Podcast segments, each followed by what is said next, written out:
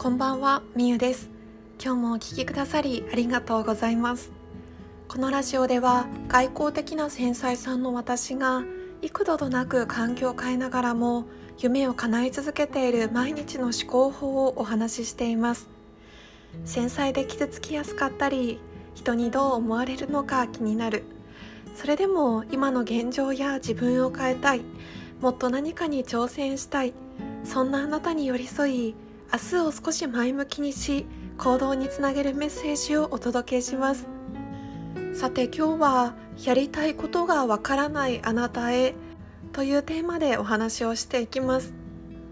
今の時点であなたに目的とか目標がなかったりとかやりたいことを何って聞かれた時にすぐに出てこない方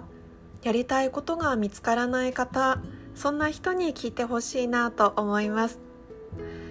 やりたいことがわからないあなたへということで結論から何をすればいいのかというとやりたいことがわからないならやりたくないことを書き出すということです。でこれから理由をお話ししていきますね。なぜやりたくないことを書き出していくとやりたいことが見つかっていくのかというとこれをすることであなたにとってこれって嫌だよなとかこれだけは避けたいなっていうものが見つかるんですね。ネガティブな要素をなくした状態があなたにとって一番心地よく過ごせる環境だったりストレスのない状態になっていきます。なのでやりたいことが見つからないっていう時はこれだけは絶対嫌だっていうものを見つけた方がやりたいことにつながっていきやすくなるかと思います。例えば私がこれをした時にどんなことが出てきたのかっていうと私にとってやりたくないことっていうものは例えば仕事においてだったら満員電車に乗って通勤をしたくないなとかあとは髪色とかネイルに指定があったりとかすごく厳しい環境では働きたくないなとかあとは肉体労働で息をつく間もなく忙しくとにかく体も心もすり減らして働くことはしたくない。あとは休みが自由に取れなかったり有給が使えないのは嫌だなっていうことが出てきました。日常生活やライフスタイルにおいて考えた時にこれは嫌だなとかこれは避けたいなっていうものは買いたいと思ったものを我慢すること。食べたいって思ったものをお金を気にして食べない選択をすることは私はしたくないなって思ったりあとは築年数が古いところには住みたくないとかっていうのもそうですね。こういったものを仕事とかプライベートとか何でもいいんですけれどもあなたがやりたくないとかこれだけは嫌だっていうものをいくつかピックアップして書いてみてください。でそれをしたことでどうなっていくかっていうのが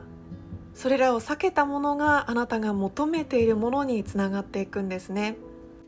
例えば満員電車に乗りたくないとか髪色とかネイルが自由でありたいとかあまりにも忙しい環境お水を飲む暇もないぐらい忙しいのは嫌だっていう仕事だとしたらそれを避けたものがあなたに合う仕事になっていきます。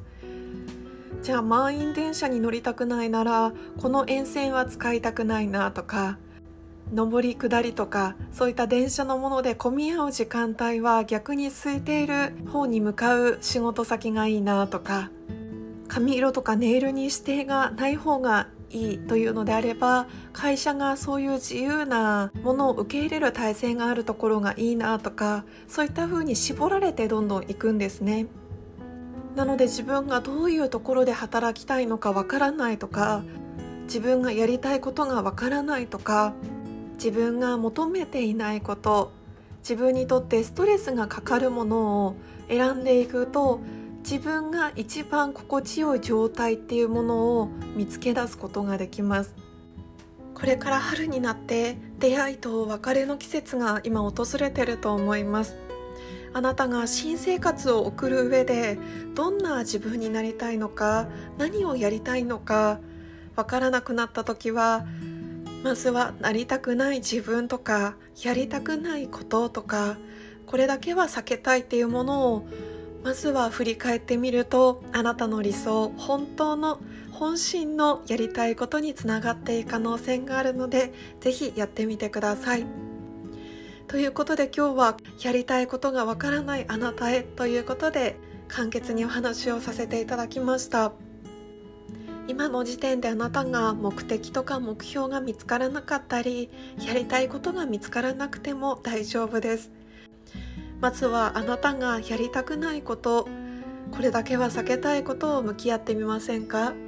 それがあなたの本当に心地よい日常心地よい仕事のスタイルにつながっていきます。あなたの未来が心地よい世界になることを願っています。それではまた明日。